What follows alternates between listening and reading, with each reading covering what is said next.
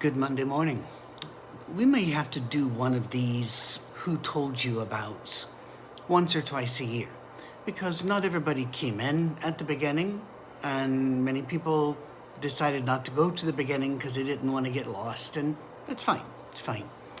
Let me remind you though that the who told you about started when I was just a boy.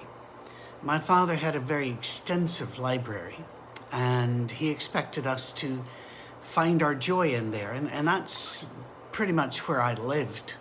And I would read the great debates. I would read uh, the several volumes, alleged contradictions in the Bible explained. And I would read all of that stuff, uh, all of Foy Wallace Jr.'s material, because that's what my father had and that's where he was tracking.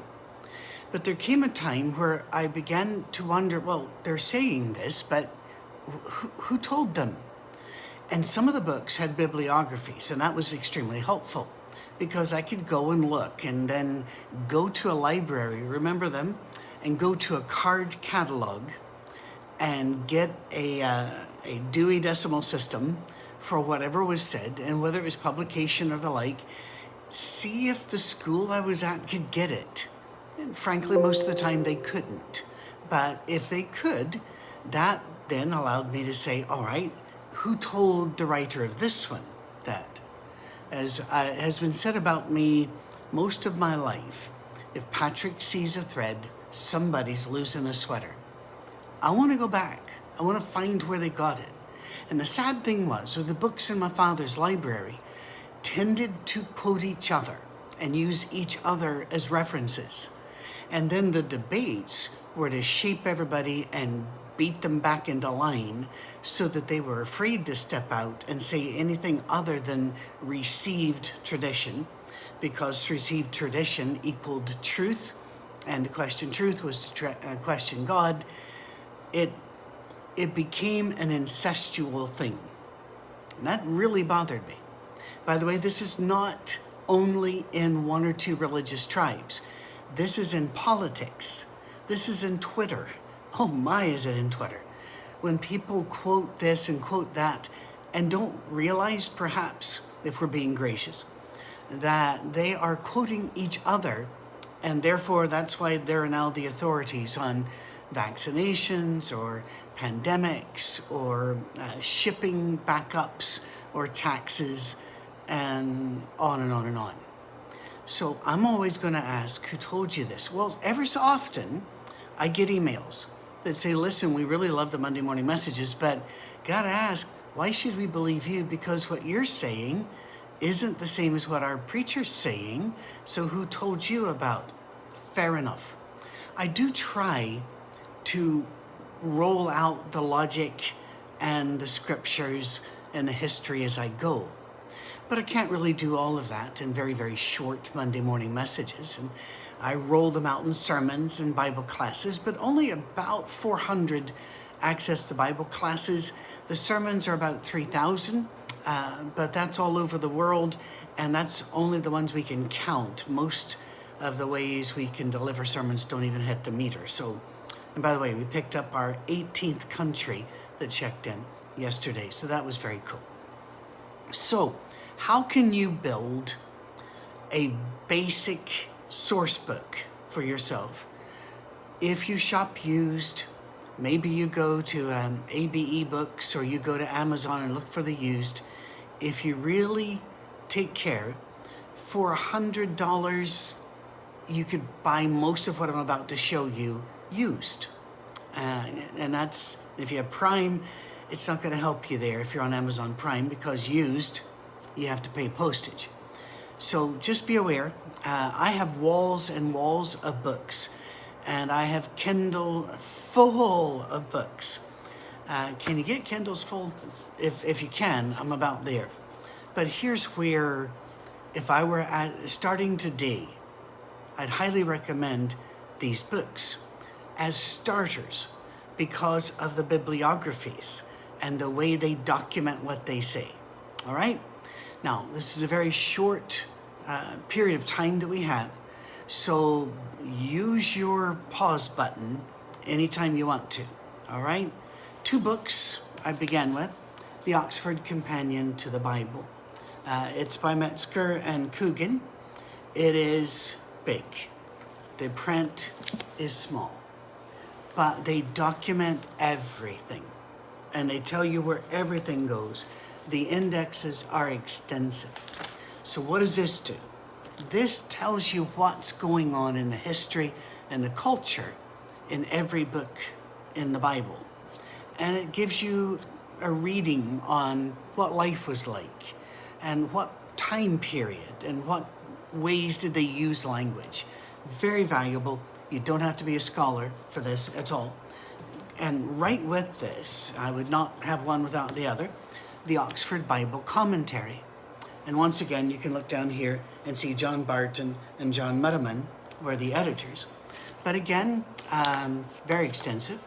And this one's more go to the verse and go to the passage.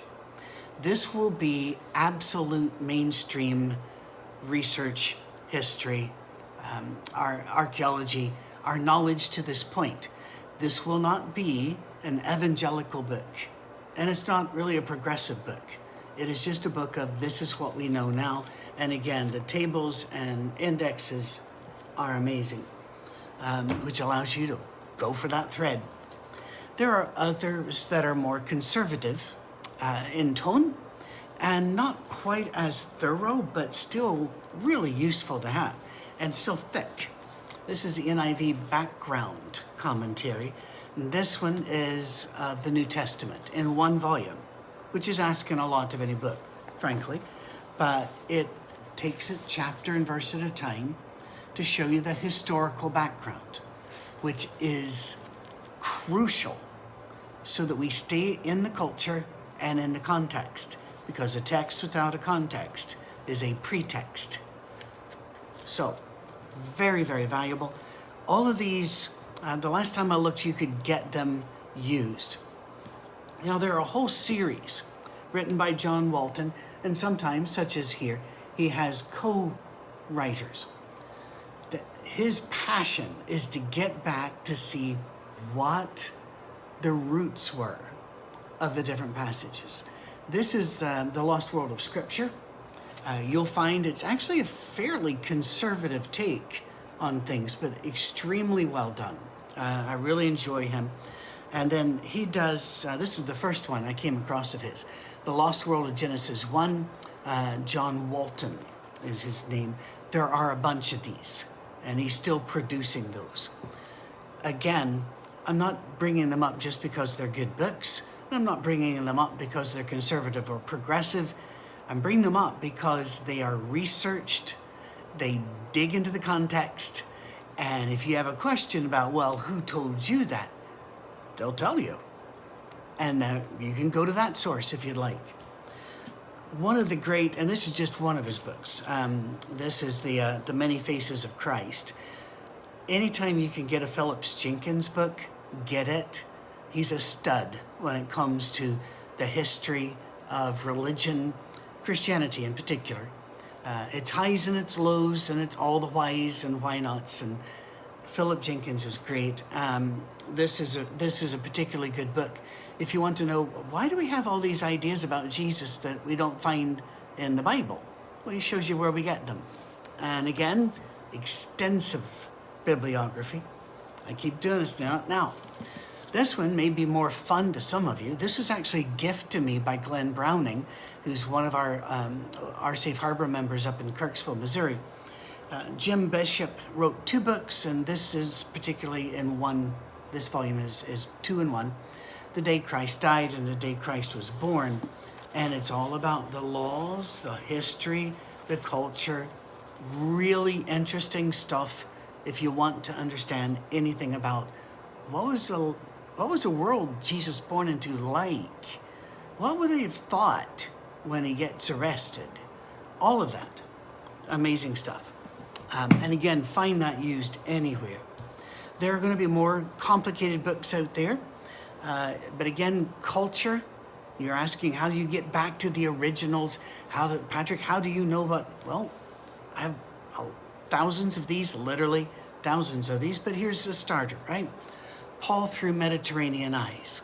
Gotta warn you, this one is a little deeper, but if you've got a high school education and a brain that likes to really think and you're not afraid to concentrate for a bit, you can do this. You can do this. Um, this one's by Kenneth Bailey, and it is really useful if you want to know what Paul was like. Um, and again, um, he, he backs up everything that he says. Uh, tells you exactly the ancient document, where it came from, where it was dug up, uh, even what the language looks like in the scrolls. So, really, really good stuff. But while we're talking about that, a book I cannot hold up, it's on my Kindle, and that's where you should get it. There's a book by Sarah Rudden, R U D D E N, called Paul Among the People. Now, she's not a theologian, she's a classicist, which means that she knows the literature uh, of Rome and surrounding areas, knows it inside out. And so she takes that literature and then looks at the words Paul chooses to use and says, This is what that word meant to them, and here's what was going on. And here's how the poets and the politicians and the common people of the day used these words and what they meant to, to, um, to them. So, Sarah Rudin, uh, amazing book, Paul Among the People. I think I paid $2 for mine on Kindle. And um, that's the thing about Kindle, they'll go up and down. Sometimes it's free. I do not expect you to get this, this next one, unless you've got the money. All right? This is a many volume uh, NIV Expositor's Bible commentary. And it is, I'm just going to hold it there so that you want a screenshot. It covers every book of the Bible. There are many volumes here. They are expensive, even used. They are very conservative in their leaning and very evangelical, and sometimes a bit too far, especially whenever they start going into the, the concepts of Christ reign on earth and premillennialism. That'll rear its head a few times. But it's very much worth having because, once again, everything's documented. Everything has a bibliography, right, you know, a point you can go right there and find where they got it, and then go there and find where they got it, which is the whole point of these Monday morning messages. Um, one that you can share with your kids, all right? you know, how we got the Bible, and it's really pretty. It's, it's just a pretty book. Clinton E. Arnold, and he doesn't do, if you're looking at great theology on, um, Oh, on how, what inspiration means, no. What he does, it's pictures and it's stories about how all of this was saved, how it was transported, how it was translated. It's really good stuff. And if you've got kids, it's a really good book to have about. Last one. Last one. I have never heard of this book and I hadn't seen it on shelves until I was given a copy of it. It is called Immerse, the Bible Reading Experience. Messiah. Immerse. Get this. It even comes, whenever you buy it, with a reading plan, a quick start guide, um, a guide to how to use this with your house churches, uh, with your friends, you know, how to gather and talk about the Bible. but it immerses you in the world of Scripture and then does Scripture and then immerses you in the world of Scripture. Now, when it comes to bibliography, I got to tell you, this time it doesn't have one. But the, you can go online and find the books and the sources they used. So that's all I'm to do right there. If you are careful, if you do not rush, if you look about, you can get all of these except for those NIV commentaries for probably a total of 100 to 120 dollars. It's a lot of money, especially now that inflation's going back up uh, and we're having so many struggles in the economy again. I, I'm aware of that. So don't do it all at once. Go back through here, find one, find three. D- do that because you're not going to read them all at once anyway. So one at a time. By the way, it breaks my heart. It's killing me because there are 30 or 40 more that I really wanted to show you, but I had to cut this down. And here's the point again, and I really want to make this plain. You are always welcome to ask Patrick who told you. And I'm going to go to a stack of these because I don't go and say, well, well, for example, Gregory Boyd. Uh, love Gregory Boyd. And some things you, I could say, Gregory Boyd told me that. But that's not enough. You need to know who told Gregory Boyd that. Some of Gregory Boyd's work, I don't care for.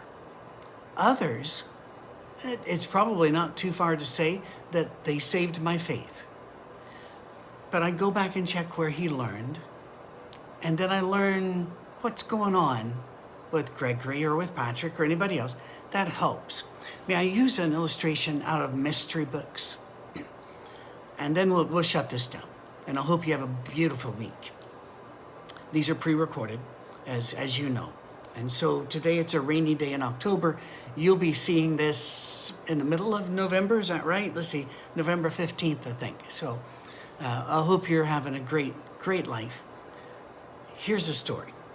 I love mysteries.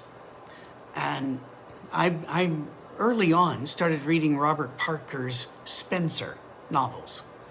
And the first ones just really got me. Now they they're not Christian, uh, while the language did not become horrible until later in the series, uh, the language isn't great. But the stories were interesting and the characters were really interesting. And then, and by the way, this is a very well known phenomena, he brought in a character called Sarah Silverman. It ruined the books to the point where people who read mysteries will talk about a character who's just been Sarah Silverman all of a sudden, this great big tough private eye moons over this woman, and everything she says is amazingly witty. And he has to mention her doctorate so many times, and he has to, every single book.